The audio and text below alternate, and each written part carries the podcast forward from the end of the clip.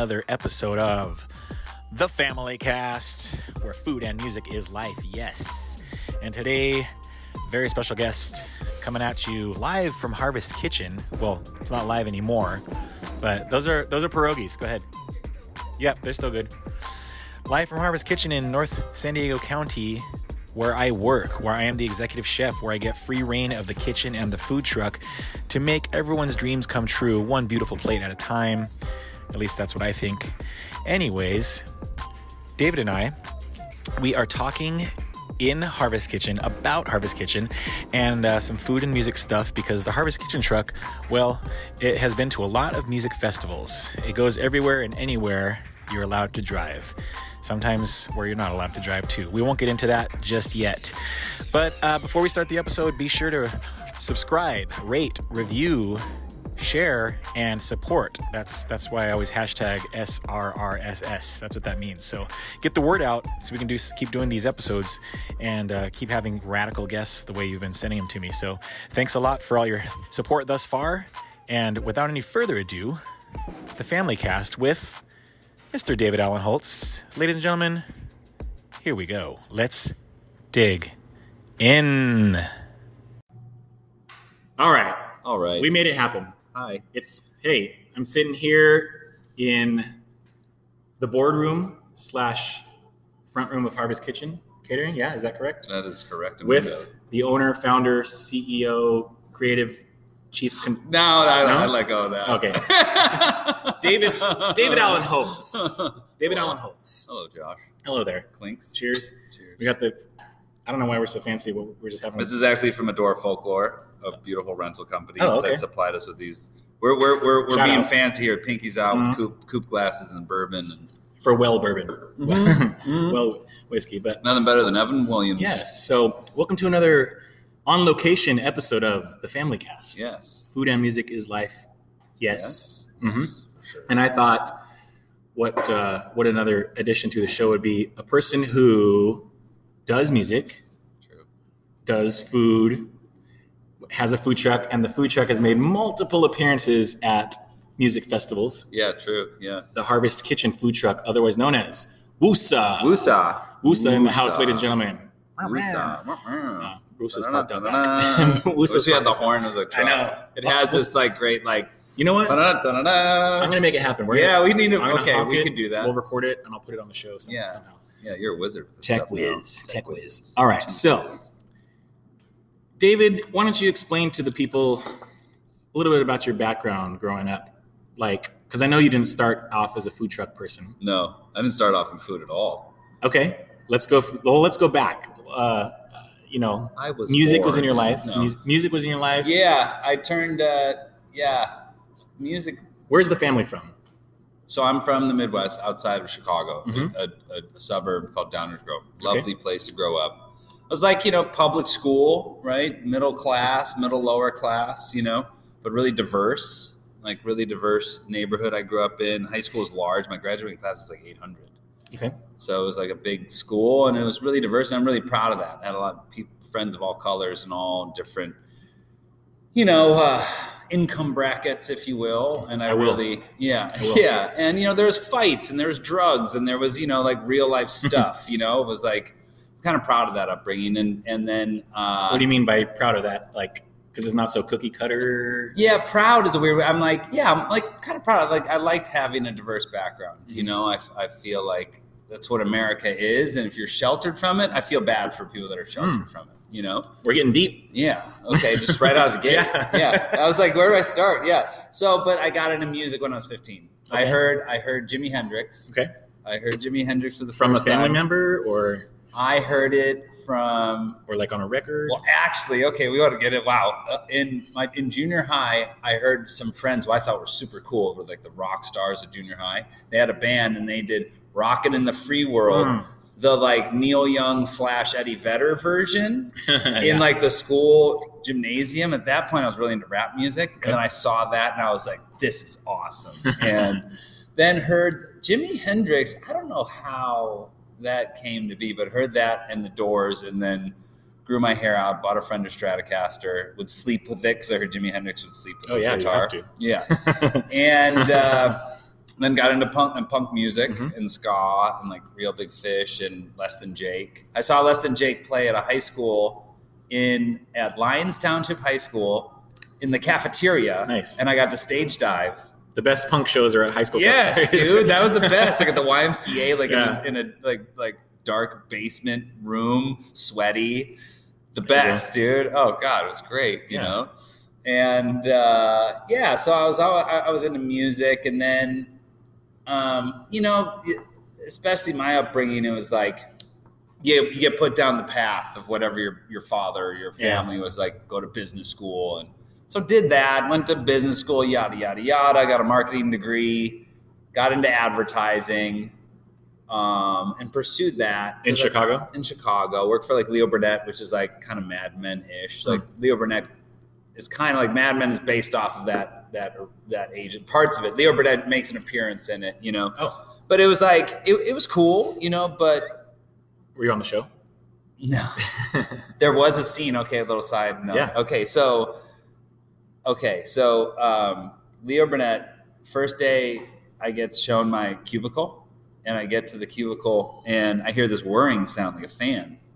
I'm like, "What's that noise?" They're like, "That's an air purifier. You can smoke anywhere in the building." And I was like, "Really?" I mean, this is like 2004 or five, like after it had been passed, you know, no Mhm. smoking, and I was like, "Wow!" And they're like, "Philip Morris is our biggest client," and I was like, "Wow!" So because when Philip like Morris came into town, everyone was smoking. Uh-huh. You know, you Yeah. supported it. So like, you know, most people go outside to smoke, like, you know, it's fine. But when I went up to this the the like executive floor, like the high up floor to get my key card, I walked in and I swear this this lady had big like aquanet hair, red lipstick, secretary, smoking a cigarette with a bowl full of cigarette butts in front. It was like walking back in time. And this is before Mad Men was a thing. But I Uh-huh. remember just being like, so weird. then I saw the show and it was, you know, kind of like So the executive level Chicago business kind of got stuck in the 50s, like kinda. in the at the top level. But that's what agencies did. No, It's maybe like- it still is like that. yeah, every every floor had a Coca Cola machine, like a uh, because Coca Cola was a client. It was big brand stuff. I didn't really like it. It was yeah, yeah, I didn't really enjoy the work, but I did various jobs in in in advertising. But that's when it was actually when I was like fourteen. I got into watching cooking shows. Before there was like PBS. yes, like Okay. Yan Can Cook Yes. and and Frugal Gourmet. Mhm. Before I found out he's kind of a pervert. Did you hear about that? Yes. That's kind of did, sad. It Yeah. was really sad. well, Julia Child and Yeah. uh, uh, what was that? Uh, Paul Bocuse. Yep. Yeah. I and and and I just I don't know. There's some and I wasn't like I wanted to be a chef. It was just like the art of food or something. It was like my late night stoned kind of stuff that I would watch, and then Food Network came out, and I was obsessed with it. But I wasn't like there wasn't this urge to go into the kitchen and make the dishes. But when I would have, but I then as I got older and just kept watching it, you know, I realized I loved entertaining, and I would host parties, and that was the only time I would really cook Oh, okay. but I, I just I watched and I watched cooking shows all through. This is all still in Illinois. yeah. When I, after college, even through my twenties, like I moved to Arizona, I just and I was in advertising, but I just watched cooking shows. It was just it, it just really interests me. And then after watch, if you watch cooking shows for a decade or more, like even if it's just for you know for fun, uh, you absorb it. You know, you learn you Yeah. learn stuff. You know, and that was when cooking shows weren't so dramatic or Right. weren't so like television. It was really just cooking. You know, and uh, I just I yeah I just I just got into food, but yeah, never was like.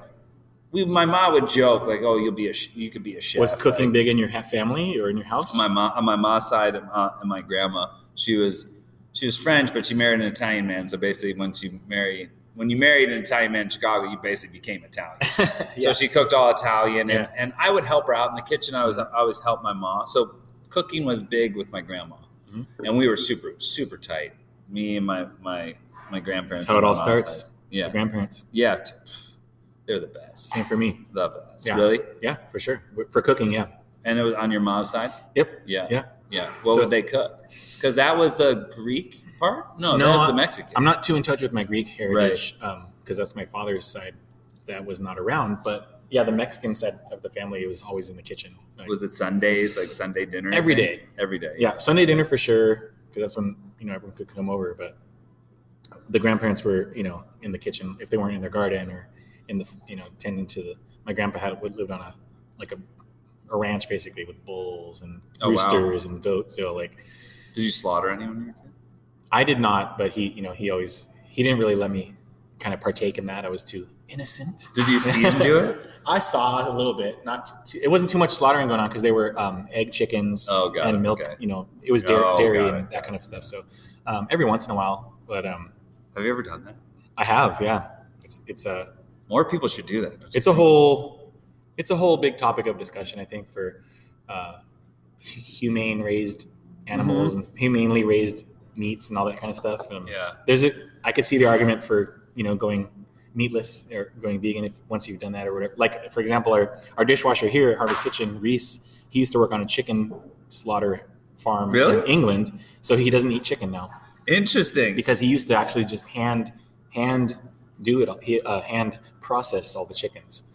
Wow. So so he doesn't wow. So so interesting. he has so many. I would love.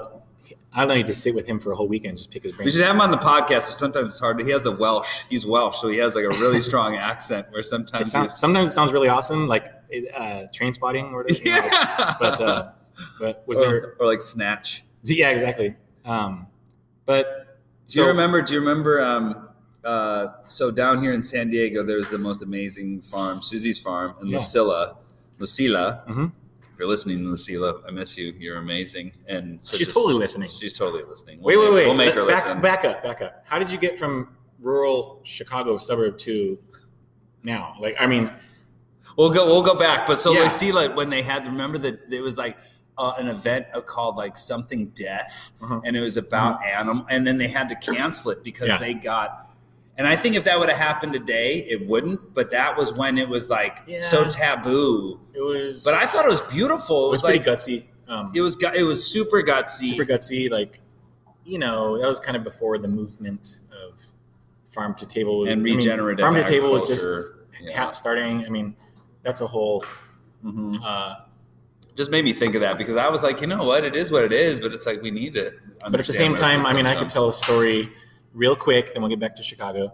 When we went to Alaska, we toured there for like two weeks and we stayed with one family the whole time. Hi. And then um, they were hunters. So they were, when we got into their house and the night we pulled into Anchorage, Alaska, they were slaughtering their food in their kitchen. Was it like a moose or Not something? sla- yeah. Yeah. It Yeah, that's their thing. You get your moose for the winter. it was, they they weren't, they weren't, um, they had hunted it and then they were processing it on the table in the kitchen. Wow. the counter.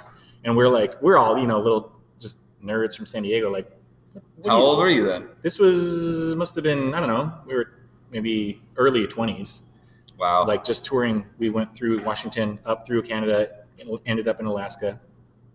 But this family, the kids were part of the hunting process too. Like they, Yeah. they were, the kids had taken down animals with their bow and arrow. Like, I mean, these were not like, uh, you know, they didn't look like, they just looked like normal people, right? Yeah, but they were like definitely hunting on the land, you know, legally with their own stuff and then can't preserving the meats.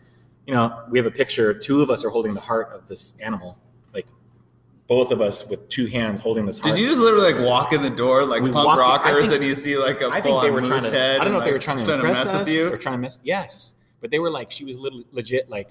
That was not by accident. You know, they like that's great. They, like, got some let's save this for the yeah Thursday night. And the, let's cut the tongue when these musicians- they always love the tongue. I've learned that that people But you know, she made tongue. she made us some, some of it, and I actually cooked some of that with, for them. I showed them. I made um, you know fajitas. With, Were you into cooking already then in the not 20s? totally, not totally, but I but I knew. But I, you grew up. I had it. already yeah. Now I we're could, working back. I could make anything from. I can make any taco kind of out of anything. Yeah, or salsa or whatever. So like they had all this leftover stuff that they weren't gonna. I guess some of it doesn't preserve well or whatever. That's kind of why we were messing with. The Oh, you have to eat the stuff right so, away. but but the heart and some of the other pieces have a lot of meat. You know, so we kind of like Did you eat the heart? some. It, it wasn't. I wasn't totally into like as much food as I am now at that Oh, time. right. so Yeah, like yeah. you know, Argent. Our Argentinian beef hearts are really delicious, but you have to do them right. And I didn't know how to do it. I just Yeah. knew how to make some meat. So, but it was an experience for sure. Seeing that You toured the God. and they were not uh you know, it was totally clean. There was no like, you know, it wasn't like a slaughterhouse. Yeah, I know. That's what I was thinking. I, I so like always people thought have a picture. too. People Yeah, have a no. picture of the Chicago slaughterhouses, for example, of Oh like, yeah. old dudes with huge forearms with hacksaws and stuff like Yeah. that. Like, yes, you do need some of those tools, but I don't know. There's a whole. I always thought it'd be a bloody mess too, but it's not. It can be. It can be. it can be. I mean, if you yeah. don't know what you're doing. yeah. So I mean, we won't totally get into all the bloodiness of it, but yeah. but there's some interesting stories to tell about it, like you know, for both for both sides of it. I think. yeah. Yeah. I agree. Um, but yeah, so back to Back to where were we uh, at? suburbs of Chicago. Suburbs of Chi- Or you're, so you're working in Mad Men. building, Yeah, yeah, doing that. but you want to do food, well. I and all I of a sudden there's San Diego. No, it was Like- it was like I worked for ad agencies and like you know I, I at a young age. Oh, well, this kind of dovetails. it. I mean, at a young age, when I was like 23, 24, this ad agency I worked for basically moved me to Phoenix and made me like the director of an agency office in Phoenix. in Phoenix. Okay. Yeah, they were like the the office was hemorrhaging money. It was in the hole, like 150 grand. It was like this big agency that it's it was a very localized uh, agent. We had like 36 offices, right? So they were like, I had made an impression at this agency before I went to Leo Burnett. I came back. They're like, Phoenix is in the hole. Like, Yeah. shit. Let's you know, let's just give it to. Uh, let's just give it to. Let's give it to Holtze. He's you know, he made an impression. Like, couldn't get any worse. You Give know? it to Holtze. Yeah, yeah. So they uh, so they moved me out there. I didn't know a soul. I moved in two weeks and just like moved to Phoenix and had to take over this whole agency office. The staff was 23, and I was like, Oh. what the the world ahead of you. yeah, so it was like that's where I kind of got thrown into a bit of an entrepreneurship because it was like I was running my own office. My boss was in in in my boss was in Colorado, Uh huh. and I had a P and L. I had like it was like running my own business, and Okay. I had to make it work. And in two years, I I flipped the business, and we were profiting 150 grand in in two years. So I won some big accounts. Anyways, I'm I that's when I discovered San Diego Oh, because in so Phoenix. the I, proximity. I drove out, and I'll never forget the first time I came. Reese, actually, we just mentioned Reese just walked in. Reese Hawk. man. Can you say something Yeah. real quick with your Welsh accent into this microphone? Hi, I'm Welsh. And you used to used to slaughter chickens, and you don't eat chicken. We were just talking about that. so Good time, good time. Yeah. Well, another time, I think Josh will have to have Reese on here. yeah, so Reese just came into the kitchen, but um, Yeah. um, yeah. Anyways, So so yeah. So so Phoenix, and then all of a discovered sudden, San Diego. Started coming out here, visiting in Phoenix. Got got shipped back to Chicago for work. Yada yada yada. Didn't like being in Chicago. I like the weather, the sunny. You know, if you're No from offense. Chicago, No offense. Yeah, if, if you've been stuck, you know, we all know when you're in any kind of Midwest city when it's like April and it's snowing and you're like, what the fuck? Like right now? Like, like right now. Yeah, no, but not even. Like it's February. Like when it's April and you're like, dude, it's supposed to be spring and it's gray and Oh. snowing, and I just couldn't take it. So I did it for a time. Came back to Billie's licking a bicycle. um, you know, I came back to. So then I came to uh, I came to San Diego for, with with agency life.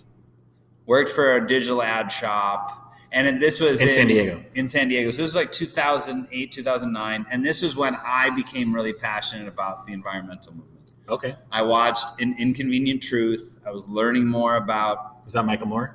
that. Was no, that was Al Gore. Al right? Gore, he invented the internet. Yeah, and he won the election. That's true. He was president That's true. until Florida got For recounted. That was like, what's going on now? This has happened before, on a very different. Like they, re, you know, Jeb Bush was oh know, yeah, that's governor right. That's right. of Florida. They recounted Florida, Mhm. and you know Al Gore lost the election, but he he won it. You know, so it's kind of like a lot of people forget about that. You know, and I wonder what what what the what the world, the country would be like if that had happened. But anyways, I'm reading all these books like. And becoming really passionate about it. I wanted to like be the change, you know. Yeah, You know, it's like big green heart. Well, what was the big light switch or, or flip like going from? I mean that that experience. Yeah. What was the big aha moment? It was, it Going green. was, it was. Were it you having part- health problems at all? Or No, no. It was just learning about what was going on and seeing the models of what is is happening today. Mhm. They were predicting it since the '80s, but no one wanted to listen. The Inconvenient Truth, I thought, was the best title because it really was, and it was a truth. But like, you had all these conservatives that made people out to be whistleblowers and just like conspiracy theorists and everything. And if you look, if, I watched it recently. You look back at the weather models that these geologists predicted in the '80s. It's exactly what's happening now Oh. fires, drought, severe rains where there wasn't where there wasn't rain. Like they really predicted it, and it's just so sad that scientists again we're not listening to the scientists Ugh. because it's not. It just wasn't in with the capitalistic agenda of fossil fuels, whatever. So I was just I really want to do something with my career that was like in line with that. So I was like, for two years I really soul searched, and while I was at the ad agency, and then one day I was I was on I was on a flight to Colorado to actually play bluegrass music at a little festival that my friends were throwing in Colorado. You were performing? yeah, and I was I messed up my tickets where I was sitting in the middle seat between two people, and I hate that. I usually never allow that. so I'm feeling stuck. I'm feeling stuck in life, and I'm just like writing in my journal, and I'm just like, and then it hit me. This was in 2010, probably early summer. Shit, summer 2010, and I was like, what do I what am I gonna do? I want to be my own boss. I want to do something different. I want to do something good for the environment. And then and then it was like, well, I like food. I'm like working it out in my mind. I'm like, I On like flight. food. Yeah, on a flight. And I'm like, I like food. I don't have enough money to start a restaurant Mhm. or cafe. I'm sussing that on like food trucks. I'm like, food trucks are kind of becoming cool. I'm like, food truck serving organic food, biodiesel powered food truck. Like, and it just, I was just so excited. I'm, I'm writing down ideas, doing all the stuff. I go to the, I'm telling everyone about it. So I do believe if you want to create a dream, it helps to be like talking about it. Sure. Then it kind of makes it real. Yeah. Right. Yeah manifestation and all that? Yep. Tell them, tell everyone all about it. I come home. I'm really gung ho. Or you say it up enough times and you're like, wait a minute, it sounds iffy. Or, Yeah. you know? Or it's just like, I got to do it because I've been blabbering my mouth so much about now it. Now you have to. Yeah, you have to, Yeah. you know?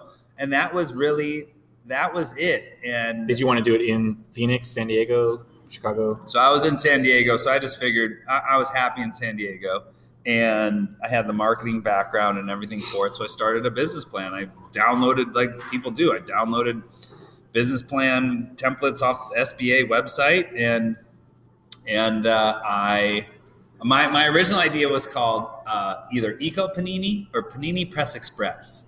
And Panini Press Express, I thought this was cute. You want to do paninis?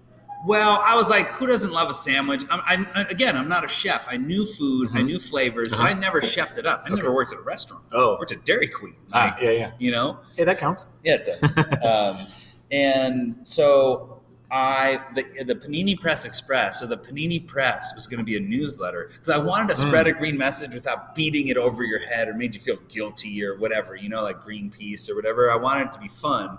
So the Panini Whole Foods, Press, like- yeah, yeah. So the Panini Press was going to be the menu would come out monthly, and the on the opposite it would be a seasonal menu. Then on the opposite side, it would have all these stats and legislation and things going on for the for the environmental industry, and that would be kind of like how it'd sneak it in, be like you'd look at the menu and flip it over and be like, oh wow, like.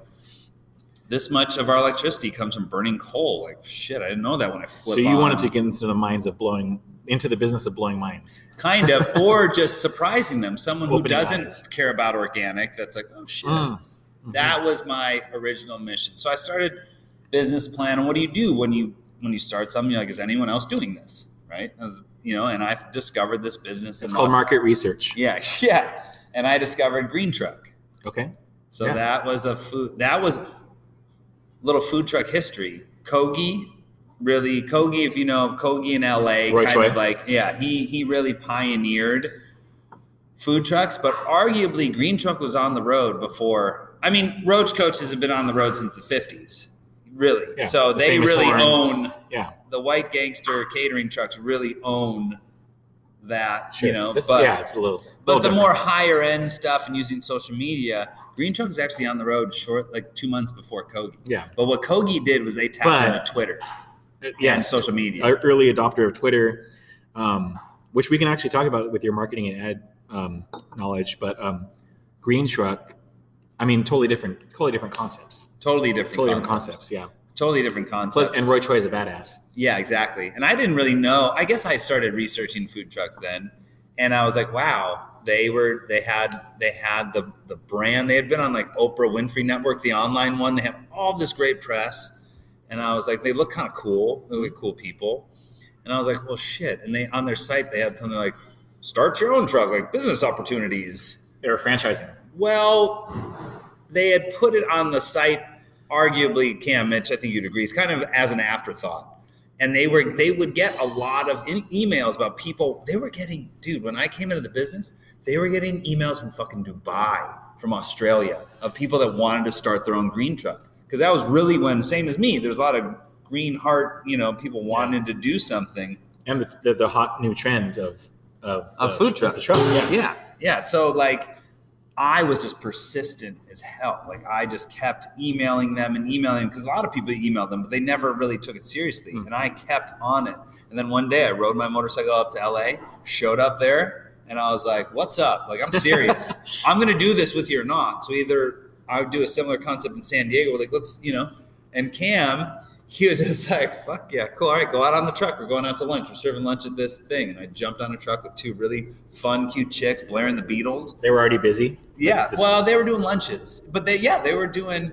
They had a whole story. They had already scaled up and scaled down. Like, but I went out on the truck and I was like in heaven. Yes. I was like, fuck yeah, this is it. I was like, this is awesome. I came back so excited, so stoked. And long story short, we you know we we were working out the details it was very new for them. Like I said, it was something they had thought about, but not really. They had not built out a franchise. We did it together, Okay. kind of like a franchise.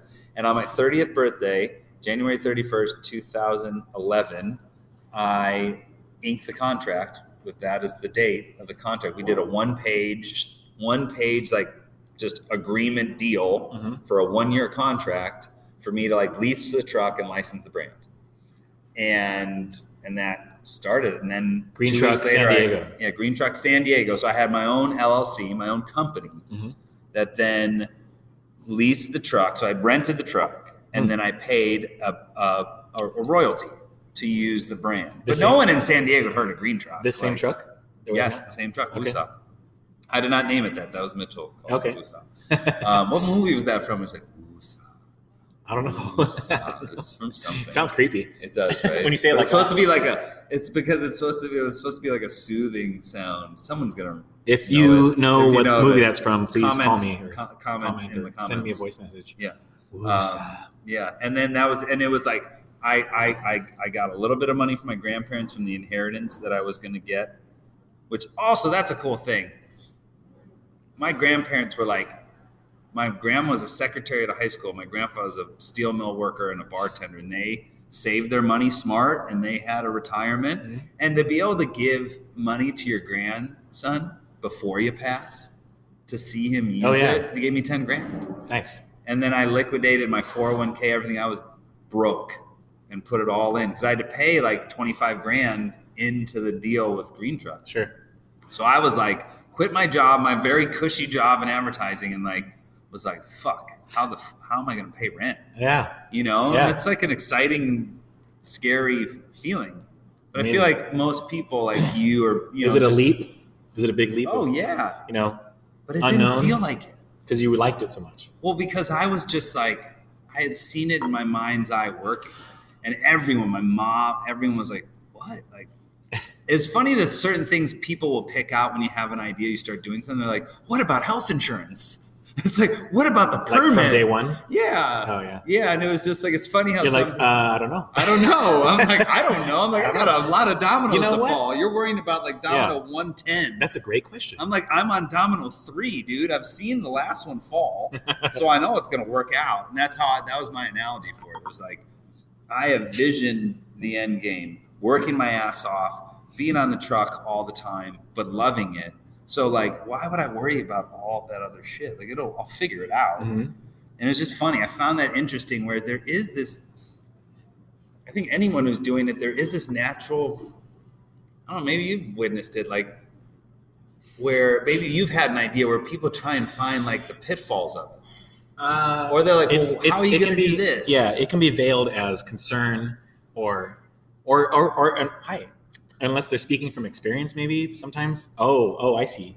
She wants the coupe class. I think, I think But it's, I mean, sometimes people are naysayers. Uh, I don't know. Someone who's more gutsy or daring, I guess, than others, it could be seen as stupid. You know, stupid business mo- moves or anything like that. Uh, yeah. Hey, you're leaving your ad job to start this dream or whatever. But like, if if you're a dreamer, no one can stop you. Like, no.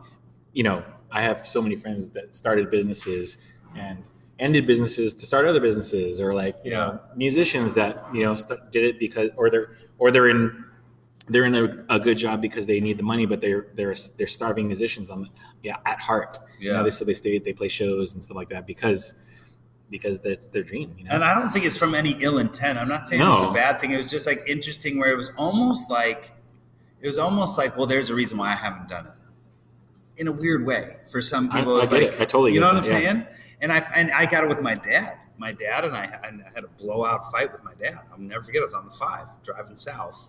And my dad was just like a sniper trying to shoot down my dream. Everything he's like, well, you're, you're not going to be. There was no like, hey, but I, I believe in you. It was just all this stuff, and I just eventually was like, we It's can't yeah. we can't talk about this. it's hard when the you don't get the full support of the the fam. And I did, and my mom thought I was crazy too. But she was like, she would always end This is with, crazy, but But if there's anyone that can do it, it's my, it's my Exactly. David. You know, was your dad a business person? Is that why?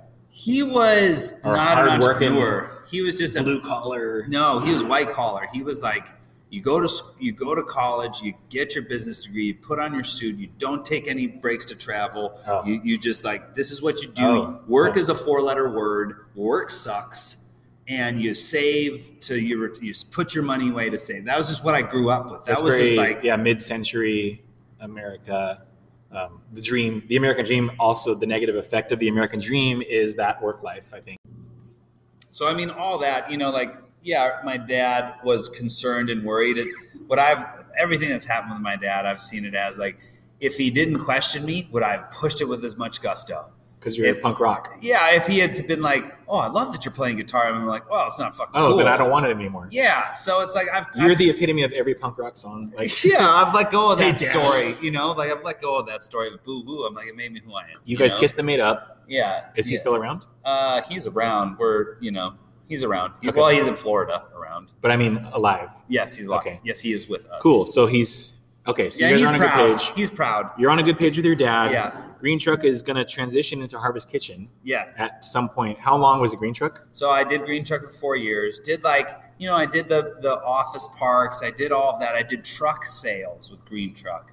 Did it. Did it well. And and but then And I know you did music festivals, so Yeah. you got the itch. yeah yeah and I would and I would have anniversary parties where like I would have my friends' bands play and I would perform and the truck would be outside. And that's when I was like, this is. I don't care if it makes money. This is me happy. I'm like all my And you're favorite still that things. way. Yeah. and you're still that way. Yeah. Um, so so the music the musician in you came out and said, I want to do music festivals. I want to take the truck on tour Mhm. for all intents and purposes. Mhm. Coachella, Lightning in a Bottle, Burning Man. Yeah. What else? We uh, did Woogie Weekend, which is an offshoot of Lightning in a Bottle. I did uh, High Sierra Music Fest. I've gone all the way to Arizona for festivals. Oh, cool. So basically, yeah, I did Green Truck through till 2015. Yada yada yada. Great time. Decided to leave Green Truck. I wanted to. I I I had started. I had done some weddings, and I saw the writing on the wall that to scale up a business to really make money or make some kind of money. I mean, I was living like Oh, hand to mouth, like barely just getting by, having a great time, but not really making money. And I was paying royalties to Green Truck. Sounds like a band. Yeah, sounds just yeah, like a band yeah, story. Yeah, exactly. So I was like, wow. when the contract was done, we divorced a little bit, and I started. I had been building this Amicable? concept. Yes. Okay. It took a couple months, and then you know we worked it out, and we're still very close. I I have the utmost respect for Green Truck. Are they still around? Yep, they are. Okay. They're, they're in LA, doing great, and we we we you know I have so much respect. They helped me get started, but I started. That's when I started the concept Harvest Kitchen. Same kind of ethos, organic, but I wanted to do more upscale catering, right? But before you can just you can't just jump into catering, right? You have to build that up. So in 2015, when I started Harvest Kitchen, I had to go make money. And that's when I was into the Burning Man scene, right? I was I was I also loved music and I started signing signing us up for big festivals. And the first one was Lightning in a Bottle, Okay. which is an, an electronic driven Burning Man-esque festival. Are they related? No, Okay. no, similar, but definitely similar vibe, like just this kind of, you know, transformational festival kind of thing, like Freaker Festival, you know. and I didn't know really what we were getting into. What do you serve? What kind of food do you serve to people who are like festivaling? If that makes- so you know, that's a good question. you know. You Like, try to you- well, it's just like anything. If you're starting, Is it food for sale or is the festival paying you? It's food for sale, Okay. right? And you're trying to. Well, the way I see it is, is like, what are other people not offering? Now, LIB for a long Oh, time. because was there's a lot of other vendors. A lot, dude. So many. I mean, there's like forty thousand people go to this, Yeah. and they're camped out for like five days. Yeah. Right. So you want to fulfill, and and LIB Lightning in Bottle, everyone that organized it was very key of like where you're using organic ingredients, you're using compostable. They were really on it, right? Oh, I didn't know that. And they didn't allow meat for a long time. And when we came in, they knew that we would be supplying really good quality, grass fed, free range proteins. Okay. So they allowed us in. I had done some other festivals. This was big. So for us, it was like the more the, what we crushed it at. Well, we crushed the whole time, but it was it was breakfast breakfast, dude. You put bacon, you put bacon on a flat top in the middle of a campground it was just like zombies, like kids walking to the truck. Like I'd been there before, but there it was exceptional. But I mean, it was a logistical nightmare, dude. You would have hated this. You would have you would have quit. he knows me too well. yes, I would have quit if I was the chef. I mean, shit. We were we were camped in the campground here, and we had to we would serve breakfast there. Our reefer truck, our refrigerator refrigerator, we call it a reefer truck, was like literally. Uh, hold on, reefer truck in the, in the biz, reefer truck in the food biz is a refrigerated Yeah, truck. my van could have. never mind. The reefer truck, where Yeah. all of our backup food is 200 yards through a canyon on the other, away from the campground. We would serve breakfast, dominate. I mean, just like in two hours, sell thousands of dollars. Were you the only breakfast person? In that area? I mean, this this, this thing is spread out okay. four stages, like huge, huge footprint. So then we would, so we would have to like stock the truck the night before, do breakfast, drive the truck over to our lunch spot, Oh, our no. lunch dinner spot. Then we'd have to have a golf cart or a van, go to the reefer truck, reload the truck for lunch, prep lunch out. It was insane. Looking back now, you're Looking like, back, I shaved valuable months, well, maybe invaluable months off my life. but, but- for were you also having fun? I was having so much fun. okay. Because also it's Yeah. like I had been building this new concept, my baby Harvest Kitchen, brand new wrap truck. Like this was the Harvest Kitchen truck. yes, it was Okay. my new menu. I had been devising Oh, okay. the, the the Thai curry bowl, the beet burger, the Baja bowl, all the stuff. Uh huh. And I wanted to serve like gluten free, organic, like healthful meals. And I mean, we we had a line forty deep, eight hours a day. I mean, it was it was a joke. It was like we would just shut down at nine o'clock. Everyone else would stay open twenty four hours to make money. We would close at eight thirty. Because you ran out of food. Kind of, and we're like, dude, we we hit our mark. Like, Okay. and it was kind of a joke. Our front girls were like That's the person in front of the truck selling food. the cute, and of course you'd hire like be honest, you hire spunky, fun, cute girls at the front. It's just money, and we would just say, we would jokingly say like, if there's no truck, if there's no line at Harvest Kitchen, we're closed because Okay. it was like people would come up like nine and be like, well, we're shutting down. Like, oh my god, you're closed, and then I would go party. So you took part in the festival also. And as- this was as- an interesting thing as owner with staff. I'm with all of my Burning Man friends. And are they? Is your whole staff sleeping at the festival? they're camping there with just like bass, just like Yeah, chaos, yeah, yeah. lights, sex, craziness all around. And this was when this is a time period where like my personal life and my work life really kind of blended in a weird, No boundaries. cool, weird way. And it was hard because you're taking people that might have never experienced something like this, Your cooks and chef, yeah, chefs, and it was tricky. It was fun, But you went for it. I went for it. I went they for all, it. but they all went along with it, right? I mean, we're talking like twenty five thousand dollars in cash sales in four days, in t- 2015. two thousand fifteen. So in today's market, that'd be 21,000. Just kidding. Yeah, right. Yeah, so that was kind of like, yeah, but you cut your teeth and you kind of learn how to do volume in a way. sure. And and we did. I mean, it was like every dish, no matter how chaos it was in the back, every dish looked the same. Are there food trucks that only do big things like that? Like Yeah. festivals only? But they do it. They're not like me. They keep it the rule of kiss. No, that's Keep what I mean. Stupid simple. That's what I'm saying. Yeah. Like, Yep. I know our menu really well, but like, uh, if you go to Coachella or Yeah. Outside Land, I don't know, these Lollapalooza, are there food trucks there that are like only doing this like their only job is music festivals or like big things like that where they serve a forty thousand people. To a degree, yeah. You have. I would meet guys that did pizza or stuff like that, and they would just go on tour. They were literally when I did the festivals in Arizona. Um, they would literally just kind of be on tour. Okay, here's a really interesting story. I'm just going to share the festival. This is a period that was really. I was drove all the way into McDowell Mountain Music Festival in Phoenix, Arizona. Drove the truck six hours. Get there, I've got all the stuff from Suzie's Farm, all my food ready to go. Edward Sharpe was opening on Friday. It was the big fucking night, the big night to make money. Health department comes out. Health go- department. Uh oh, health yeah, department. yeah. Okay. This is always the scary moment. It's like you know, like and especially at a festival, you have like thousands of dollars in produce. You have everything ready to go, and you have like your bungholes puckering, and you're like, you're this is if you're going to be open or not. is that a hardcore band? Yeah, might be a hardcore film. Yeah. Of, So the health department shows up. so at the they show up, they come on the truck, like, oh, and they just go, they go, um, so where's all the food from? I'm like, that's from all, like we're actually from San Diego, like it's all from our partners there and everything. Like, oh, do you have receipts for all of this? And I'm like, Oh, well, shoot. no, I mean it's from our our purveyors in San Diego. Like, oh, you can't serve any of this. It has to be bought within Maricopa County. It's a it's a rule in in Phoenix that you have to serve food that's sourced. We we, we got to shut you down. Oh, I'm like slaps and a can't serve sticker oh, all my team is there. We have an Airbnb, everything, and I'm sitting there deciding one, do we just say fuck you and start serving and making money, potentially being shut down. They said they were going to come back the next day, and I had to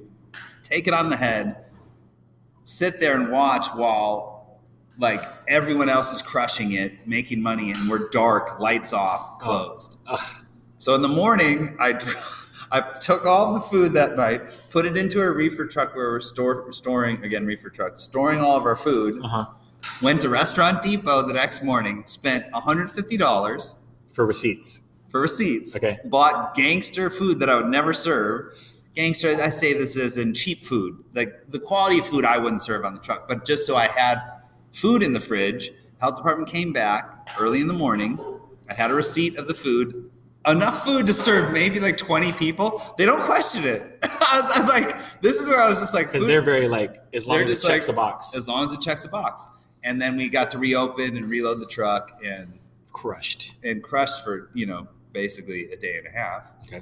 But that was the festival life, man. That was 2015. It was fun. It was stressful. It was, and then we did other stuff too. But Mhm. those were, you know, those were the high, that started Harvest Kitchen. Then 2016 is when we really got into catering. That's the year that I came up, came. Yeah, of, actually, yeah. uh, met. We started doing weddings. Started up in our game, Yeah. getting better chefs, better quality food, better events, Okay. and So does that mean so?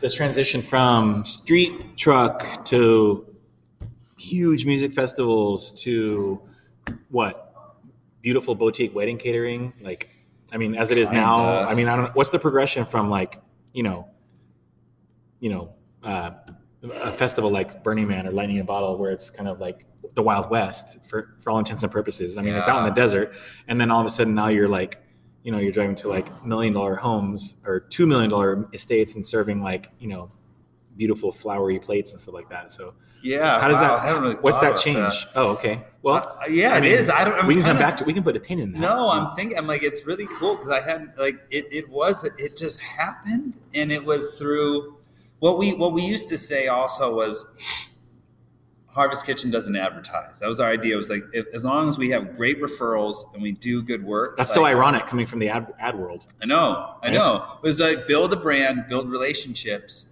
and it was like it was just slowly chipping away at it. A, a big part was hiring the right people. Okay. I hired a sales manager, Melissa Petruno. oh shout out melissa MVP. yeah Her middle, I just call her MVP. I think her middle name is starts with V. I call her MVP. yeah But it was realizing that what I'm good at and what I'm not good at, you know, and that's been, I think, a anyone who's had a successful business, you realize that, you know, Yeah. or even you as a boss, Mhm. You do it so well with your people. It's like you find what's great in someone and you get it out of them and you focus it on them. And I really value that. And that's what I slowly like why does that work i mean like what well, it, it works because, well, I should say this. it's the opposite of some small business owners that can't let go of the wheel. For me, literally, I saw other truck owners that couldn't let go of driving that truck every day Oh. and showing up to the event. When I would be on vacation or see my girlfriend in San Francisco, they would be like, they would be like, "Where you been? You know, like you haven't been doing what I've been doing." I'm like, well, because you're on the truck every day. You can't grow that way. You can't, you know. It, it's one with Adiel. Oh yeah, and we have another. Nice. Wow, this is great. All So these our- cameos. Adiel is one of our in-house uh, pastry experts. She made some pas- roasted pasilla corn vegan That's cornbread. That's what all those little Yeah. were. Thank, you. Thank you. you. Thank you so much. because now, I mean, we're gonna. This is a jump ahead, and we'll come back. But Harvest Kitchen is doing a corporate lunch account Yep. with, with uh, Dr. Bronner's. Yep. Is that okay to say? Yeah, it's Okay. great to say. Yeah. So, um, Yeah. so, so, it's all- been really great to be at work lately because every Oh, day, This is fire. yeah, every day they're make we're making basically we're making 125 meals a day for a really rad company, Dr. Bronner Soap Company, and they do this very gracious thing for their employees, all Right. their warehouse workers. They feed them an organic lunch every day. Right. we're lucky enough to have a contract, but that means every day there's family meal. And Here- it's 100% vegan and organic. Uh huh. Oh, that's so good. Dude, she Oh wow, she's getting better and better. She's getting Yeah. better and better. We have such a great team right now. It's Yeah. awesome. So going back, sorry, I'm sorry that I'm rel- fine. relishing in this cornbread Mhm. because she she spoke my love language with with uh, corn and roasted pasillas, the Ugh. two of my two of my two favorite ingredients, These are a few of my Yeah. favorite things. and cornbread, of course. And bourbon. So yeah, um, so so music festivals to boutique catering. Um, and there's not a lot of I don't know. I mean, I know a lot of chefs, obviously, and I know a lot of musicians. I don't know a lot of people who say I work for a boutique company, or you know, like because uh, for a while it was it was trendy and stuff like that. But like, I'm personally, I don't know a lot of people who say I work for a boutique company. Um, why did you decide that Harvest Kitchen was a boutique company, Um. Well, or what does boutique mean to the industry? For me, it was like I only wanted to do the events that we were into. You know, I was doing events with Patagonia. I was doing. I wanted to do. I didn't want to just. I think it was partly because we weren't doing street sales, but it was just like we wanted to do the cool shit. I wanted to do the stuff that was like dope, that was fun. You know, I still think we get to do that. Now we've become What is fun? fun to me was yeah it was like well I, I i the way i saw it was like the people that would hire us really aligned with what we were doing. Because i think we were really clear with what we were trying to do local organic food. And it was like you wouldn't hire us if you didn't believe in that. Mm. i think maybe. And it was that we were it's not like we turned down business. It's not like oh you're not boutique enough for us you know? It was just like it just kind of became that way. And also i never had these grand ideas to become like this massive i didn't want to like dilute it i guess you know From what? What's what's the what's dilution of a of a small company? i think where it's And well, also, also, I'm sorry, is Harvest Kitchen a small company? In, Mm. in the grand scheme of things, in the grand scheme of things i would say for san diego purposes we're small to medium Mhm. small to medium you know i think we're getting like yeah i think we're right in that middle point now yeah, but it was also i used to say like i want to grow organically literally you know like Yeah. i didn't want to like advertise a bunch to try and drive it and, and but then I'll, I'll, don't get me wrong i went through that period where i felt like we did and i lost my way i got Mm. really lost I remember that. yeah it I was it was it was it was difficult because I started chasing the ego driven. We had a great conversation about it. I'll never forget that. When we were at Was Monkey Paw Brewing. No, Oh, no, Monkey. Paw, okay. No, earlier. Shout out Monkey Paw. Yeah. We were we had done an event and we went to go I wanted whiskey and that was the only place that had beer that Oh, because we must were, have been a moniker. we were at Moniker. Okay.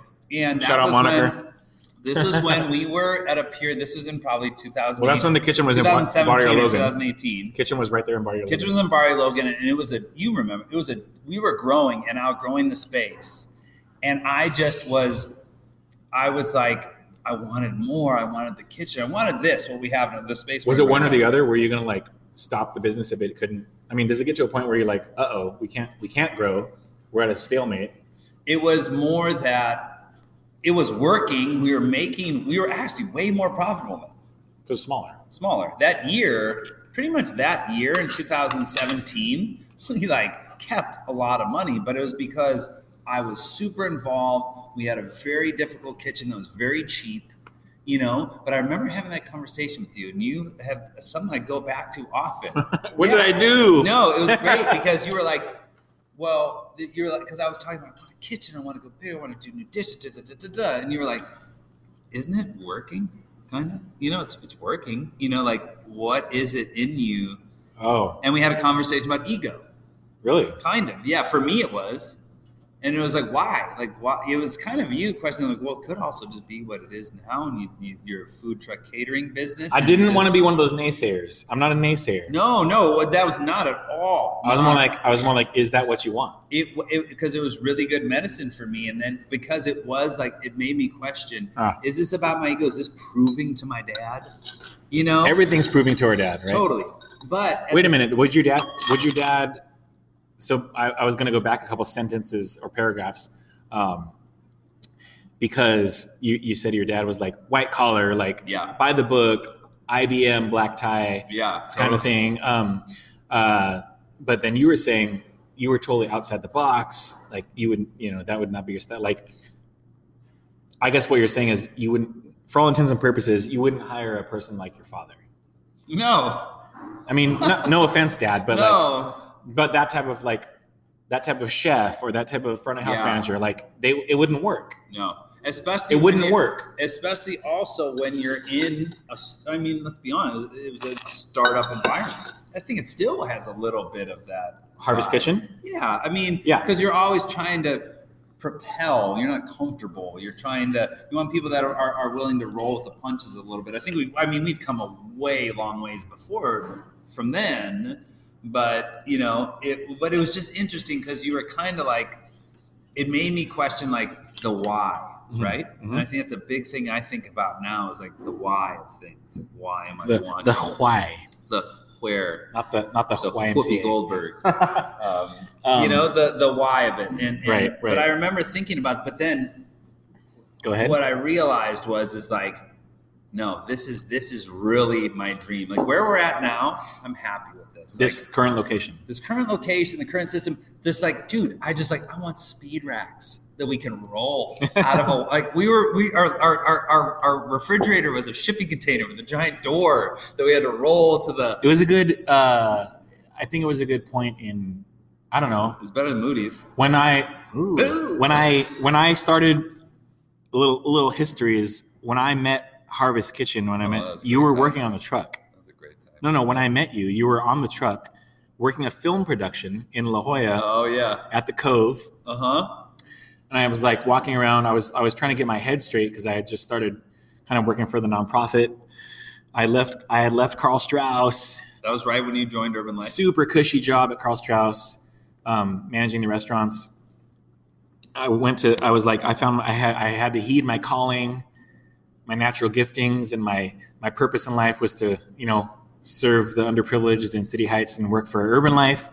And then I, I so I'm, I'm walking around because we were we were about to this huge fundraising banquet in the middle of La Jolla.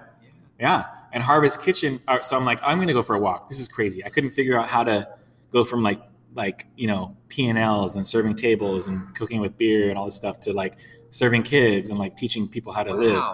So I go walking around La Jolla, right? And this is Kismet. It's called Kismet. Uh, So I walk around La Jolla Cove, clearing my head, maybe just walking and, and meditating and praying at the same time. And I look out at the shores. There's you know there's seagulls flapping their wings. It's, well, let me let me paint you a picture here. There's seagulls flapping their wings, and I now, I know now how film productions work. It was between Oh, yeah. it was between breakfast and lunch. Yeah, yeah. So and but Dave was just sitting on hanging out in the truck, and I go and I, I see the truck, and I'm like, um, and it was parked on the street somewhere in La Jolla Cove. I'm like, what the heck is this? What is what are you? I go, what are you doing here? What is? Because there was no customers or whatever because it was private. yeah. And he, we started talking, and then all of a sudden, I hi, I ended up. So we start talking, and I end up hiring through through um, through Melissa um, Harvest Kitchen to do our our banquet for Urban Life.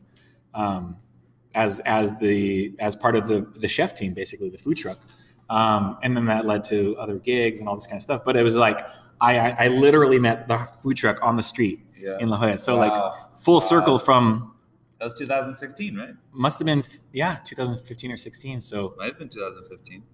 could could have been. Um, but I was literally walking down the street in La Jolla saying, "What? what hey, what's up, bro?" You know, and then I had such a man crush. Like I, we had we had like this food crush. It was awesome. well, it like Uh, worked. It just worked out. Um, hired you for the hired you for the banquet, Yeah. and then the next year you were competing. You were a competing chef in our That's kind of like fun. chef competition. So like I don't know, just I think um, the the the juju, the vibes were like were there because the, the team like you know I mean you know you know no offense to professional chefs out there or whatever, but like the chefs on the truck were wearing tank tops and like you know so it was like I, it was still very. it was as you say gangster. I say renegade. I say was punks renegade. rock. I say punk yeah, rock, right? Yeah, totally. I say So, punk rock. It was like um, It was. shout out. It was Chef Andy. Um, tank top in the truck. I'm like, bro, you have a tank top on while you're cooking food for 300 people at, at a rich banquet in La Jolla. And he's like, yeah, this is this is delicious food. So so fast forward to, I just kept picking up gigs with you. Yeah. Um, and at the same time, you're still yourself playing music, going to festivals, Yep. being a part of the music scene in, in your own way. Um, while Harvest Kitchen was growing and being more beautiful and boutique and all this kind of stuff, and hiring Sammy and like growing, were you still like uh, living your kind of punk rock life and doing the whole Totally. thing? Like, well, so, Sammy jokes about this. So Sammy Trigley, Sammy, shout out. you're amazing. And from Melissa to Sammy, like just amazing. Let's And- be honest. You've you've been so fortunate with dude, dude, with your ladies, like Dude, the uh, front house.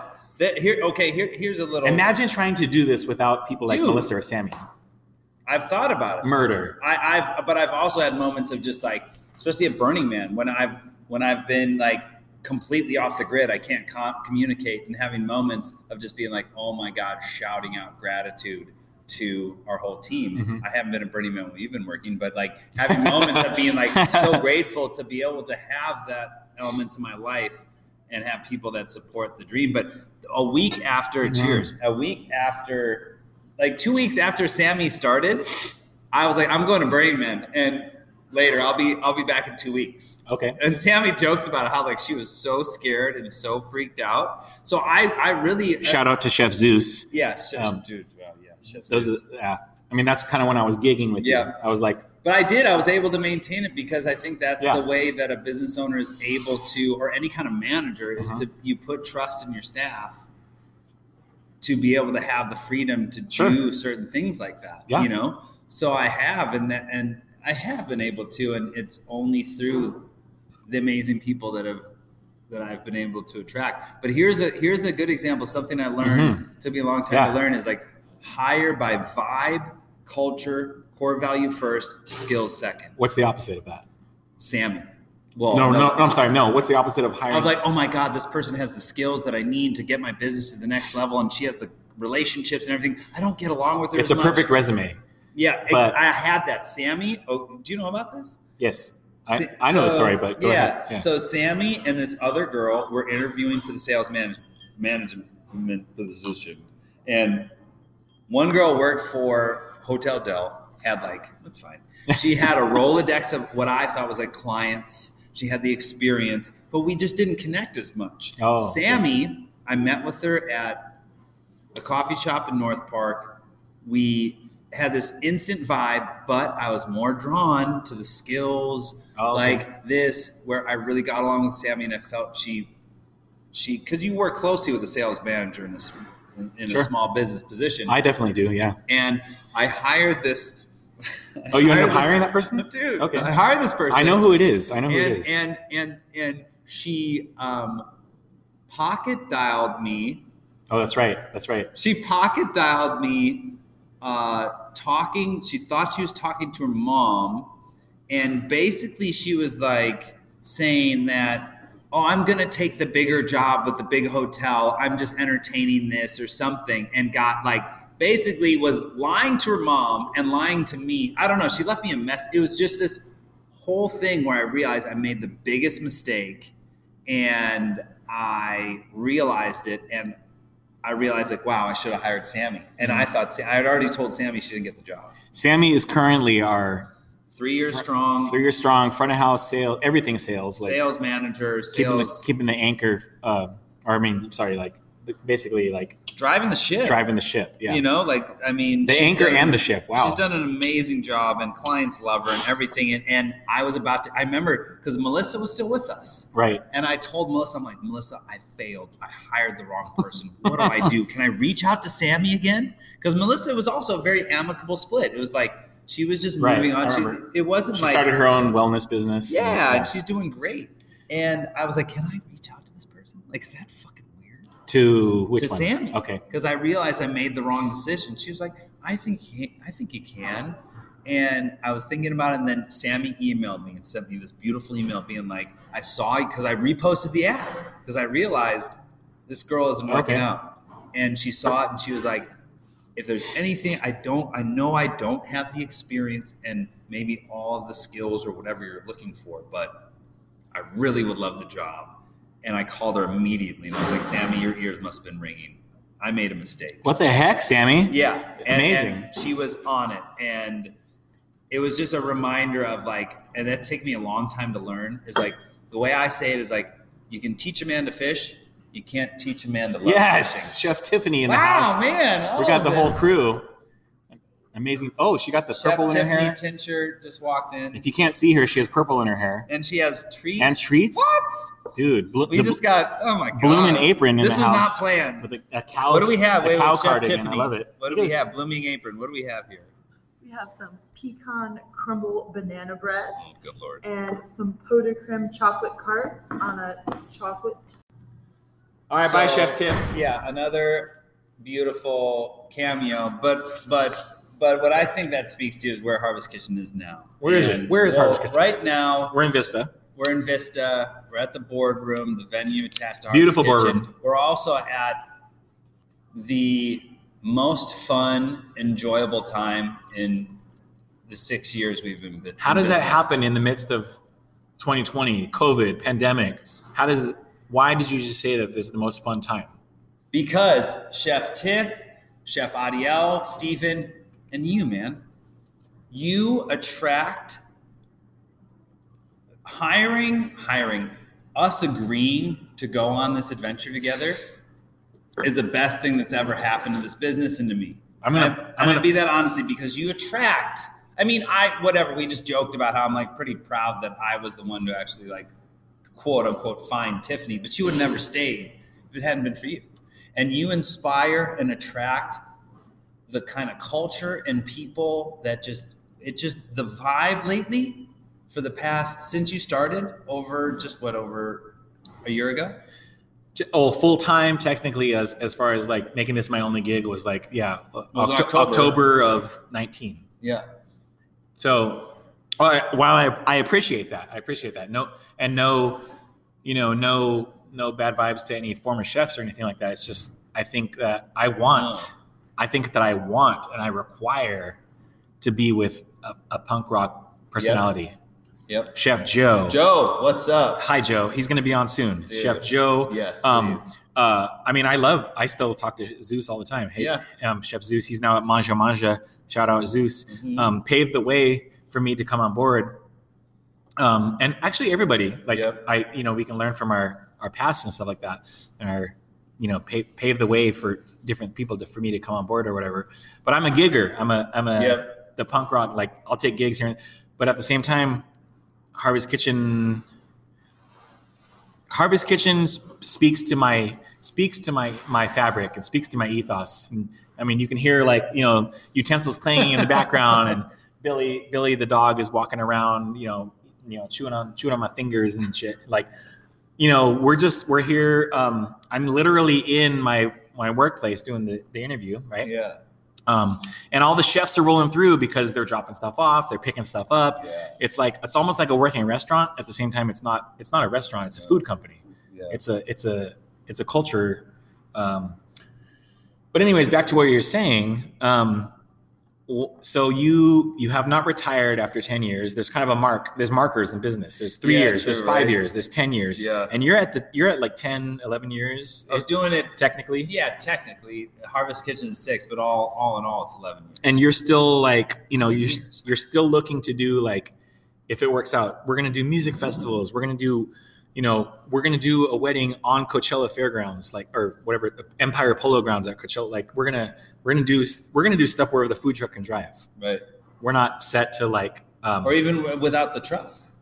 without the truck, sure. Without like truck. but film productions, we're gonna. I mean, I remember last year uh, we did the Super Bowl commercial for with uh, for. I mean, I don't know if we can say the clients and stuff like that, but like we we cater. Oh yeah. Yeah. So like, Yeah. I mean, there's all kinds of cool stuff that we're doing. Huge Nike commercial. It was uh, Was that the? Were you at the one at Qualcomm?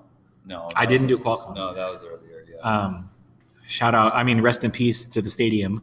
yeah. Um, but anyways, I guess what I'm getting at is uh, why why is Harvest Kitchen kind of um, is a company is a company uh, an extension of the owner at some point and and when does it I guess when does a small company grow to so much that it loses its soul? I guess the it's a multiple point question, but how do you I don't know. When do you know? When do you know when it's time to stop growing, or time to stop, time to start growing up and stop being punk rock? Or I think. Well, I think in the regard, that's a that's a great question. I get what you're saying. It is multifaceted, but I think it becomes. It's like uh, the autonomy of art, right? It's kind of the idea of once the paint has dried, Mhm. and once the uh, once the paint has dried, and once the song is done and it's out there, it's no longer yours. Hmm. So I feel like it.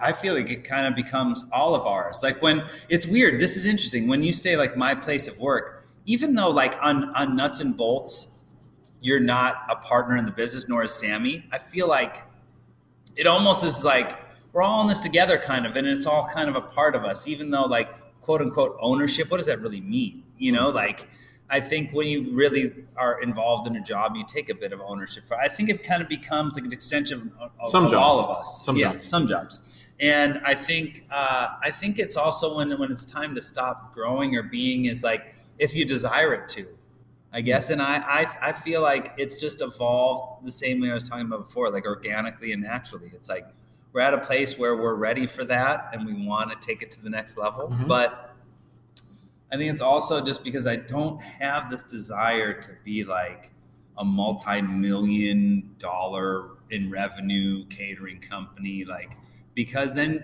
I think there is a like a watermark or a, a point where it does the events just become an event and it's just like you a know box, check a box. yeah, exactly. And it's like I haven't. I've never started this to like. It's weird to say. I didn't. I, but, but it's true. I didn't start this business to make money. You had a dream. I had a dream, and I wanted to have fun, and I wanted to do something I was proud of, and like it was never about like, oh God, I could make so much money starting this truck. That was like the furthest thing. I'm not saying that's wrong for people to start business. I'm not saying it's right to go about it that way. That's just how I was. So it's just like I guess it's like if it's not fun and I'm not passionate about it, then for me, what's the point? People Mm. that could sell damn near anything. I've been in sales my whole life, but I could. I always say I'm like, if I'm not passionate about the company I have to sell for, when I was in sales or whatever, I can't do it. Hmm. Some people are like, I don't care as long as I can make money. Like, how much money can I make? I'll sell whatever. And I've never, I, I've, I've just never, I, I, I just can't imagine doing that. So I guess it's like when it's no longer fun.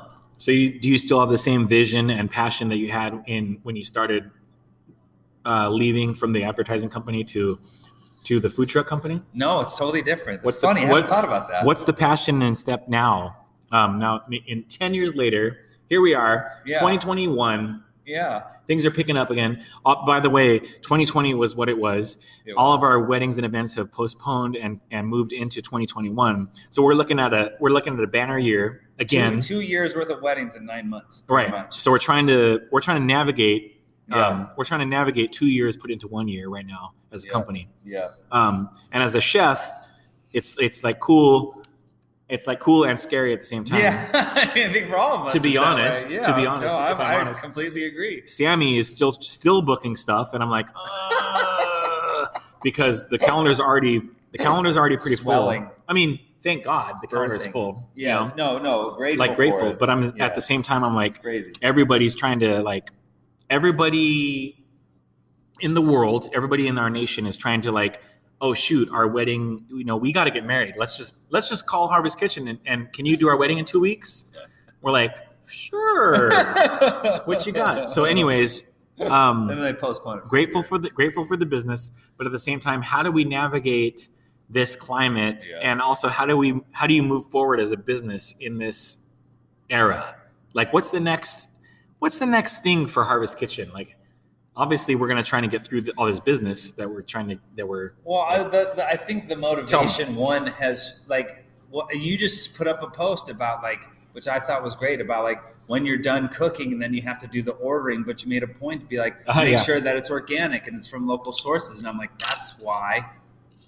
That's why, like, I love you in this role. That's why, like, it takes that extra effort to be that way. So, so at the core of it, the ethos of still, I do think organic farming is important. I do think about how much food we're diverting from commercial pesticide laden farms that are going as we grow we divert more of that business and I, that's still important to me but now it's more about Mhm. it's way more about creating an environment that people enjoy working at okay. that is my motivation. So you are focused on growing the company as a um, a, a cultural a cultural beacon, uh, kind of, if you will, in the industry, because I mean, because that brings me for joy. lack of a better term, yeah, it brings you joy, and the industry, the industry kind of like it would. uh, Let's, I mean, you know, 2020 was what it was, yeah and um, 2020 we're moving 2021 i'm sorry 2021 we're moving forward how, as best we can and um, you're still finding joy in the are you, are you trying to find joy in the company or is No. the, the company bringing you joy the company's bringing me joy through the fact that Tiffany, Reese, Sammy, you, Adiel, Steven, I've always been that way. And it's like, again, like I, I hey steven Yeah. Yeah. What's up, Steven? I, I love and I like the fact that we have the space to do music pairings and everything that we've talked about to tap back into that into into me and not just think about growth Mhm. to be like do the shit that makes us brings us joy. right My shift has now come because for a while I was chasing the the growth. what's what's chasing what does that look like like That looks like trying. we got to make two million dollars Yeah, that was me hiring a business coach, Sammy. You remember this, and me spinning out of control because I felt like we had to like grow and get more revenue and all this stuff, and I was losing my heart. And just accepting that that's just not me. I'm not one of those Mm. entrepreneurs that's driven by just the bottom line. That's important to me, and I, I have become way more focused on the numbers. Mhm. But there has to be a point of enjoyment for me. It has to be like fun, and you you've brought that out a lot. I mean, the whole team. So it's like. I guess the evolution is finding that sweet spot. And I've always said for for me, business was the the success to me was the the trifecta of revenue, profit, and lifestyle. Hmm. That to me is success. So many times people chase revenue, right? So much this ego driven number, and sometimes they forego profit and lifestyle. A lot of times, profit to make money, it costs money, right? Okay. And they'll be like, "Wow, I made no money, I made less money, and I I have no life." Or if you're just focused on your lifestyle, of course, everything else goes sideways. So when all those can be in harmony, and I'm and I'm loving the team and the business, and and and we're finding that sweet spot to where we're not feeling like we have to make so much money to you know that that mix Mhm. is what I'm after to where you know and to where I don't have to do the things I don't enjoy. Oh, what do you enjoy about the company? Still, I, I mean, as far as no, I take that back. What do you what do you least enjoy about being, you know, working or whatever? Like, how do you, as an owner, like, I, you know, owners are hands on, Yeah. involved at certain to certain levels, and you're, you know, you still want to like take time off and go do your music, and like, um, what's the downfall of being a com- an owner of a company like this? I mean, let's be honest. Let's ruffle some feathers. Like, The downfall. what sucks? What sucks is what sucks is feeling. Well, what sucks is me personally being a feeler and worrying about worrying about the team. If people are happy, if they're what sucks is that weight sometimes. Sometimes is the weight is like are people enjoying what they do? Do they see me in a good light? I'll be honest. Let's just shed some skin here. I worry about what people think about me. I really do worry about what think people think about, especially people that I'm employing.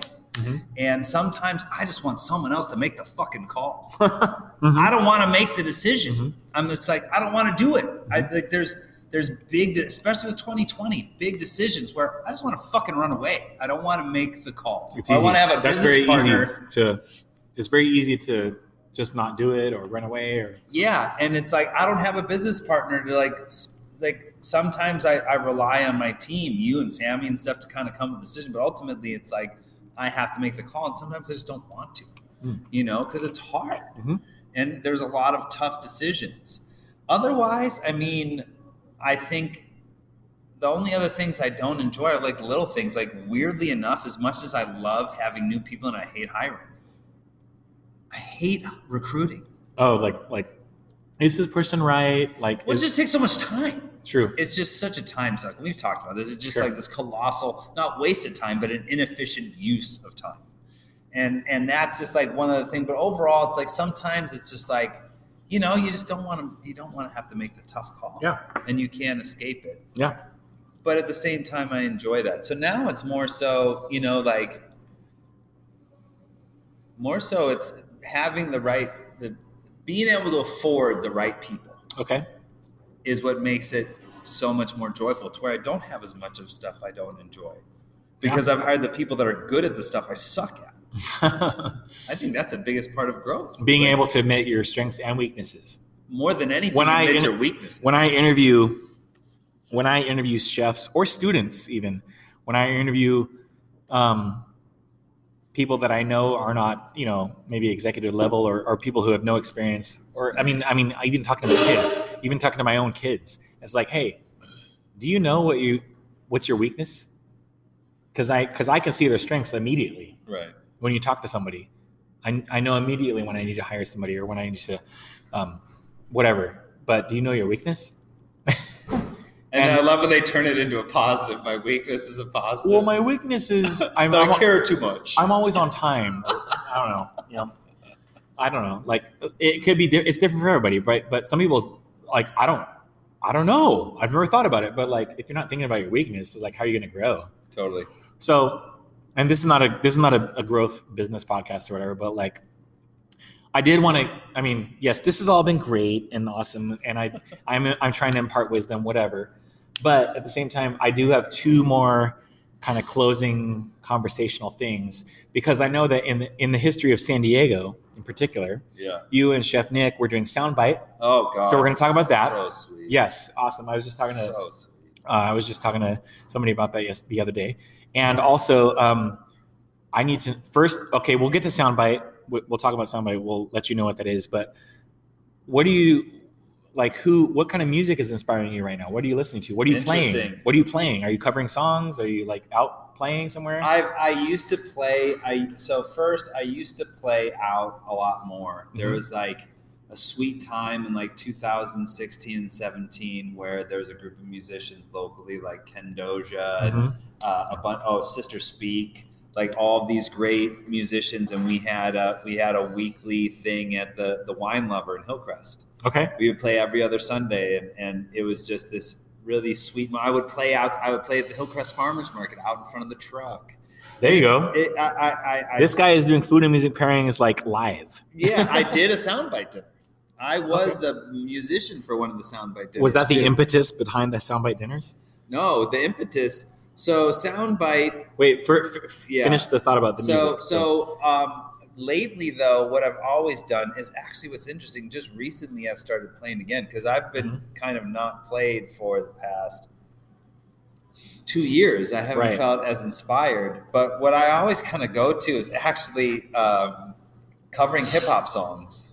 I love doing Yeah, acoustic yeah. guitar with hip hop I love songs. that. I love like, that when people do that. that that and um, that and I, I still have roots in bluegrass and things like that. But more than anything, I still I still like playing old songs that I wrote years ago. Uh-huh. You know, years ago in heartbreak times or what have you. But um, but one of the one of the greatest like com- combinations. I mean, this is food and food and music is life, right? I mean, and to me, the epicenter of that for me was in San Diego was Soundbite, originally called Storytellers. That was an interesting. I remember we that. changed the I remember name. to- We changed the name to sound. I really like storytellers. I didn't know that you were behind storytellers. Actually, yeah, yeah. Well, not the VH1 one, but we were no, like, no, you but know, yeah. no, no, no, yeah, okay, not Viacom. That was my idea for the name, and Nick wanted to change it to Soundbite. I didn't like it, and we put it out to. Uh, but I was all like, let's put it out to social media and, Soundbite. Hands down, everyone was like, duh. Now sound back, bite, sound bite. yeah. So like, So basically, what and this was it was it was shout out Nick. Shout out Chef Nick, amazing. we were talking about how we both. I had an idea of doing some sort of like food night with like open mic or something like music and food, and he had he really had the idea of you know beer pairings and wine pairings still so big, Mhm. but what if it was songs paired with food? Yes. So basically, the format was we worked with local bands. Some early ones were Todo Mundo from Colombia, So good. so good They're good. they would submit and send us six original songs with the inspiration of how they wrote the song. Oh. And then really Chef Nick and I would help out. We would create totally new dishes, listening to the song, thinking about it. And then we would sell tickets to a show where the band would play. The band would introduce the song and the inspiration. Mm-hmm. Then Chef Nick or whatever the guest chef would be Right. we started having guest chefs would introduce the dish while the servers are plating this one-off completely custom dish while they're listening to the song Perfect. and because people love like the, the reason why i think this podcast is so great is people love getting in the mind of a chef and love getting in the mind of a musician Mhm. they want to learn the inspiration the art of it Mhm. right and it was fucking awesome like one dish It that i always stick out was was todo mundo had a song called revolucion and it was about people migrating from Colombia or just in general migrating to the United States or whatever. And the idea of like this song about like going to a foreign land and being on a boat or whatever and and the mystery of it and, and this new awakening, this new life. And we were like, well, what would you have on that trip? Like, what would you have to eat? Oh, And then it was like a hand pie. And then it was like empanadas de revolucion with like mushroom and everything. And that was the dish that really tied into the song. And that was what we created for guests. And we did, I mean, I helped, so I helped host them. amazing. Nick did the We're food. bringing it back. We're gonna bring it back. Dude, we have to bring it back. Nick, let's bring it back. I miss it. So we did, a, I mean, I was a part of like at least 14 of them. And then Nick carried on and did more of them. Well, it's But- funny too because I saw you at one of them downtown San Diego. You're like, where do I know you from? And it was like, you know, three, four months after I saw you at the truck Oh, right. before we had booked you. And uh, I was like, yeah, we met on the street in La Jolla. You're like, oh my gosh. And then all of a sudden, you know, next thing you know, I'm, I'm chefing. you know. so like soundbite, dude, we gotta, we're, we're gonna bring back soundbite. back. 2021 soundbite is happening. I, I'm manifesting it right now. yes. It's in the cosmos, in the star, whatever you believe in. Yes. I'm going to make it happen, whether it's five people or 500 people. I don't care. Let's do it. We're going to do it because this podcast is is uh, food and music pairings, and soundbite. Soundbite was a catalyst and an inspiration for me to do that because I had come from. I when I was in San Francisco, we did a bunch of them. Um, the, the chefs up there are crazy, um, and we did dinners based on like one record or something like that. I Like, still love your idea of doing the record Oh, pairing parties. yeah, I'm not. I'm not going to give you any ideas here, so you can't steal them. but yeah, we're gonna do it here at Harvest Kitchen or outside or whatever, whatever. the- Metallica brunch. Shh, be quiet. so, um, but yeah, so okay, soundbite. That was a so that was an that was a uh, an intersection of your music Totally. life and your food life. Totally. Was the truck pretty active during those? We Did you would use? use, it sometimes Okay. outside of Casa Artelexia when we did the Todo Yes. Mundo. oh, that was when it was in Little Italy. in Little Italy. Okay. We actually set up. We, Shout out dude. We set up kitchens. We set up a kitchen and did a vegan one on the rooftop of Trilogy and Yeah. set up a whole. What Nick and I. Jesus, I remember that. Well, we would go through. We would set up kitchens where there was never meant to be a kitchen. No. We would do it at a different location every time. I mean, Even the bottom floor of Quad Ale House, that's not really set up for a, Yeah, a dinner. we like did it that. on the rooftop of Pizza Port in OB. We did it like, dude, we did it. I mean, Nick, what were we thinking? Like, it was so, but they all That's worked. gutsy. And they were incredible. And they it. were incredible. because you and Chef Nick, I mean Nick, I mean come on, Get- get- let's get on the podcast. But yeah, like, dude, get Nick on the podcast. but that's like, I don't know, I I can't really explain it on the podcast because it was so like such a unique thing. Um, but like we we're just gonna basically we're gonna make it happen again. But. I do want to know what music now is inspiring you to, or what do you listen to? I know that you, you do a lot of podcasts, you do a lot of NPR, yeah. but like, what are you listening to? Like, what really gets your juices flowing? Like, um, what really pumps the pumps the gas? Like, you know, if you want to, like, I know you do woodworking, so what do you listen to in the wood shop? Okay, there is something I, I, I listen. I have such an eclectic mix of music. I just oh, oh just the first thing that comes to mind. I just discovered this really fun band called Rubble Bucket. Rubble bucket. Rubble Bucket. Okay. That's kind of like to me like new age ska kind of Hmm. in a way. I have I just I, I listen to a lot of different stuff, but one thing that I've really enjoyed is um, African music, like really weird cuts of old Afro-Cuban music Mhm. and this kind of world sound with these really unique rhythms. And then I've discovered this really cool show called um, uh, Dances Chances with Wolves. Oh yeah, this? you've told me about this. It's a it's a show that's mainly on SoundCloud where these two guys from Brooklyn who are just record crate diggers. They Okay. go through and they search and find the kind of music, this kind of music that I'm into, weird Brazilian music and stuff, and they put out a weekly podcast. So I love Oh, finding the what I mean. stuff that like no one's ever really heard of Mhm. and these these worldly sounds that are different. I guess that that inspires me and a lot of jazz like Charlie Hunter. There you I've been listening to a go. lot of lately, you know? So And that I, gets you in the mindset to like do do your day, or do you listen to that when you're in the wood shop, or like I listen to that when I'm in the wood shop. I know you like Deftones. Actually, I listen to like classic rock. I listen to like Yeah. when I'm in the wood shop, I like 70s rock.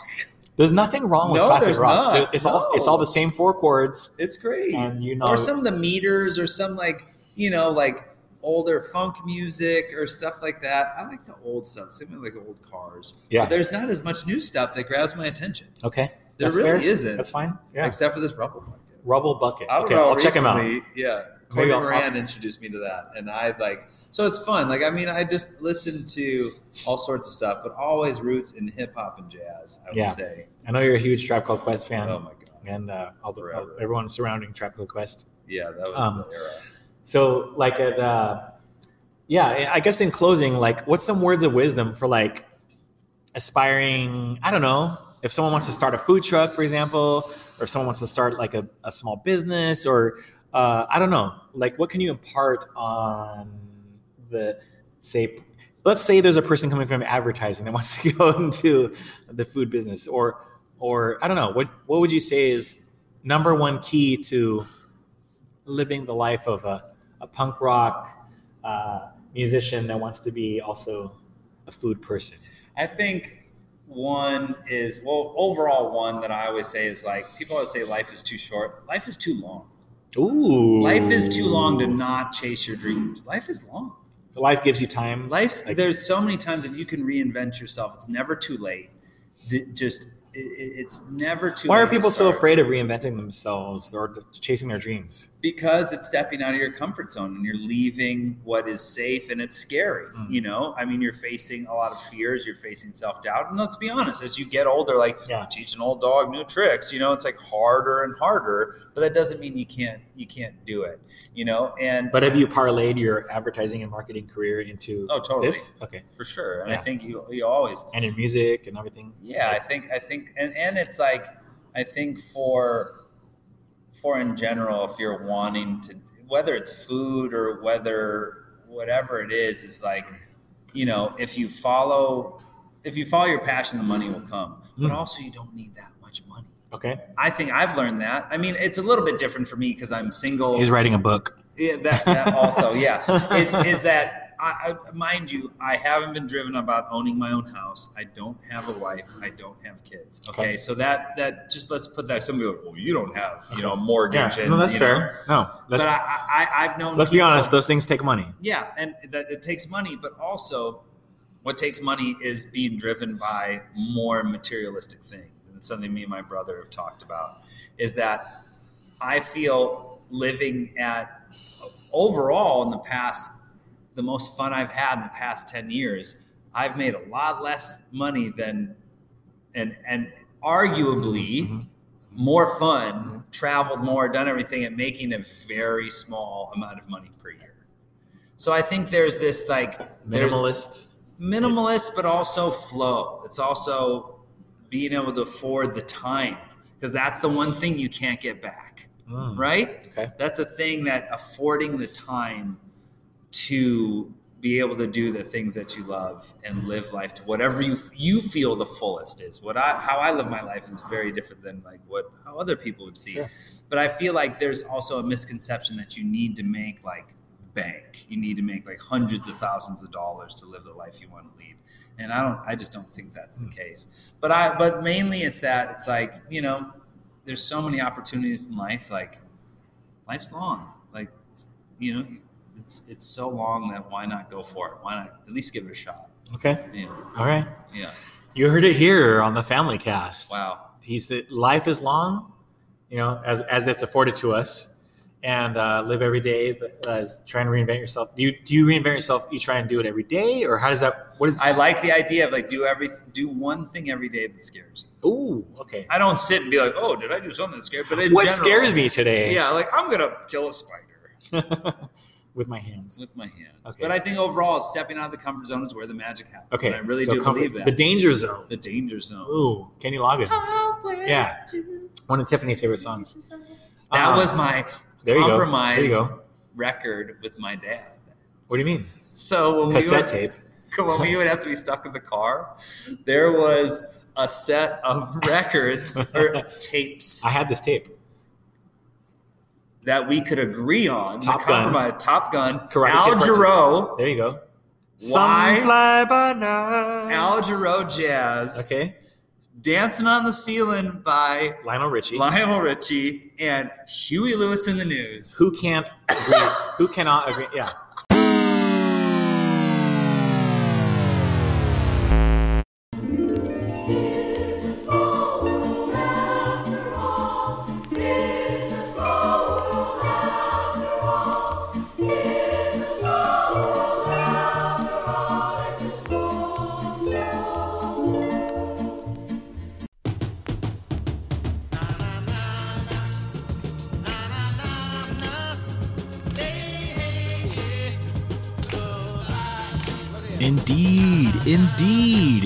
Indeed. There you have it, ladies and gentlemen, and everything in between.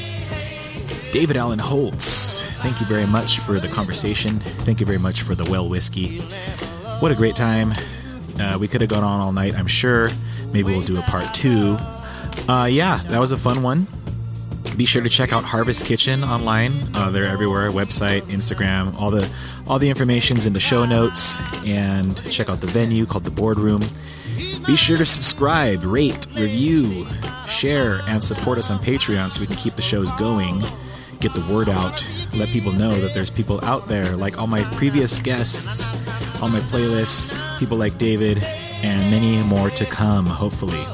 So long as time permits. Now that events are picking back up again, I'm going to be very busy in the kitchen. If you ever want to lend a hand, just send me a text, drop me a line, stop by the kitchen, show me what you got, and we'll just start cooking it up and playing some rad music.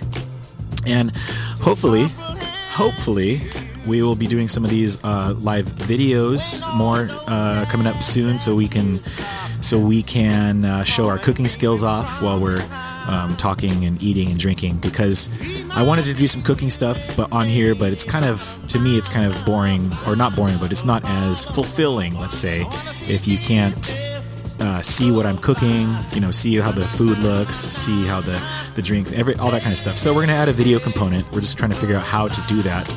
Uh, you know, some on location stuff in my kitchen, in people's kitchens, backyards, live, beach, whatever, food truck, you know, you name it, we'll cook it. And yeah, until then, enjoy the family cast. Uh, we are doing much, many more things. And yeah, here's some more music to set you in the mood.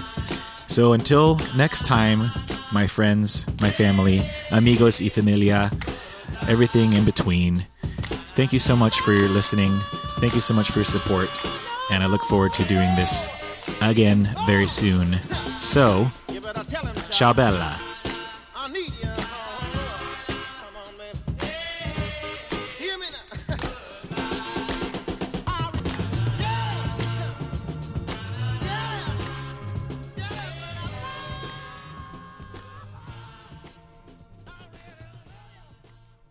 With that, you get that. Are you ready, Soji? Extravagant! And all of the girl them, not leave on nobody car. I don't have no time for no money now. All of the girl them, line up. Cause when time we come, we come for shock out for all of the girls. Them so come up, grab your and come shock out for the girls. Because I floss so hard. Flossing, Because I floss so hard. Floss so, floss so, floss so hard. Because I floss so, floss so, floss so hard. flossing, Because I floss so hard. flossing, Because I floss so hard. Floss so, floss so, floss so hard. Because I floss so, floss so, floss so hard. What up, Autobot? Young Josh Holla. Top bunk with the flow, nigga. We top dollar. Uh. Top billing the kids. It's top selling the rhymes. It's similar to sitting with a Rottweiler. Yo. And if you ain't know, then I suggest you go and listen to the he say, she say. But I don't really care what he say. Cause she say when we play it, make a dip low like the DJ. Different level of coolness than most kids. No jewels on my wrist. Frozen pool necklaces. All I need is a little bit of gold. 14 carat if you get it for the low. I'm a gigolo with a 30 inch Figaro. Link on it, think on it. I'm honest. Me no lie. And if she no fly, she'll keep looking at me with the eagle eye. Cause I'm flossing. Because I floss so And. I'm flossing. Because I floss so hard. Cause we floss so, floss so, floss so hard. Because I I'm floss so, floss so, uh, floss so hard. Never mind who we is, pick up where we left. C O O L K I D S. And it seems if we knew on the block, two houses up, it's Chuck on the mailbox. What cops? The neighbors kick rocks. He's Fred, I'm Barney. Welcome to Bedrock. Rock, rock, rock, yep, rock. Then I gets to rolling. Did you get that memo about that flyer that we posted? Shit, it's a party that I'm throwing. Everyone's invited, just go in the trap door. Cause at midnight we toast just to let these suckers knowin'. Showing off the new campaign slogan. Homie, headed to the polls for the voting. On my mind, booze caught the first thing smoking. Start my mission, leave my residence. I nominate these two DJs for president, and I'm flossing. Because I floss so And. I'm flossing. Because I floss so hard. we floss so, floss so, floss so hard. Because I floss so, floss so, floss so hard. Because I floss so hard. Because I floss so hard. Floss so, floss so, floss so hard. Because I floss so, floss so, floss so hard.